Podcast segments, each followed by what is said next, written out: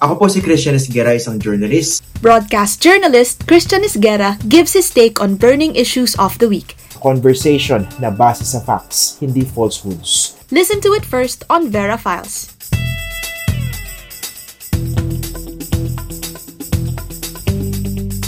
Naalala niyo pa ba yung tokhang? Ito yung kung napasama ka sa listahan, para ka na rin may target sa noo. At sa totoo lang, marami din sa mga napasama ka sa listahan, bigla na rin natagpo ang patay. Pero sabi nga ng mga promotor tsaka ng mga sip-sip noon, kung hindi ka naman daw guilty, eh bakit ka matatakot? Medyo naririnig natin yung parang ganyang argument din lately dito sa internal cleansing na pinagtutupad ni Interior Secretary Benhar Avalos sa Philippine National Police. Pinagre-resign niya kasi yung mga hinala at colonel sa serbisyo para sa isang investigasyon. Pero daw kasing ilang matataas sa opisyal na sangkot sa illegal na droga.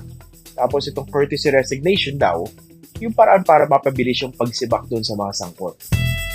Ika niya, kung hindi naman daw involved, walang problema. Pero yung hindi naman daw magre-resign, questionable.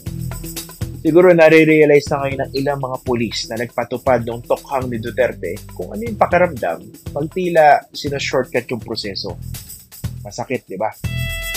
Imagine, yung karir mo bilang pulis nakasalalay ngayon sa review ng komite na binubuo ng limang tao. Paano kung mapolitika ka at ichuchu na sangkot ka sa illegal na droga pero hindi naman? Tanggal ka sa serbisyo. Paano naman yung binuo mong karir ng ilang taon tapos bigla ka pa mababahiran? Base po sa mga pagtatanong-tanong natin, maraming busit ngayon sa loob ng Philippine National Police dahil sa bagong pinisiya na ito.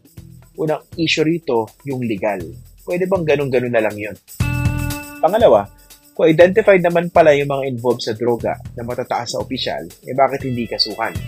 Bakit idadama yung mga walang kinalaman? Bakit parang nasasakdal yung buong institusyon? Valid po lahat ng mga concerns sa ito at uh, tingnan natin kung paano ito i-handle ni Abalos at ultimately ng presidente. Pero since cleansing naman po ng Police yung pinag-uusapan natin dito, kung talagang seryoso si Abalos, he should also ensure na mapapanagot yung mga pulis na walang haba sa pumatay dahil sa drug war. Yung mga umabuso o nag-shortcut ng proseso, yung mga nag-cover up.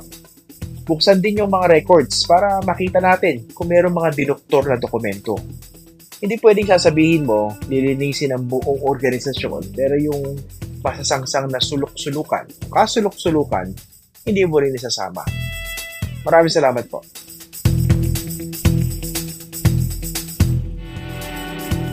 Subscribe to Vera Files on YouTube, Spotify, and Apple Podcasts so you won't miss Christian Esguera's weekly commentaries.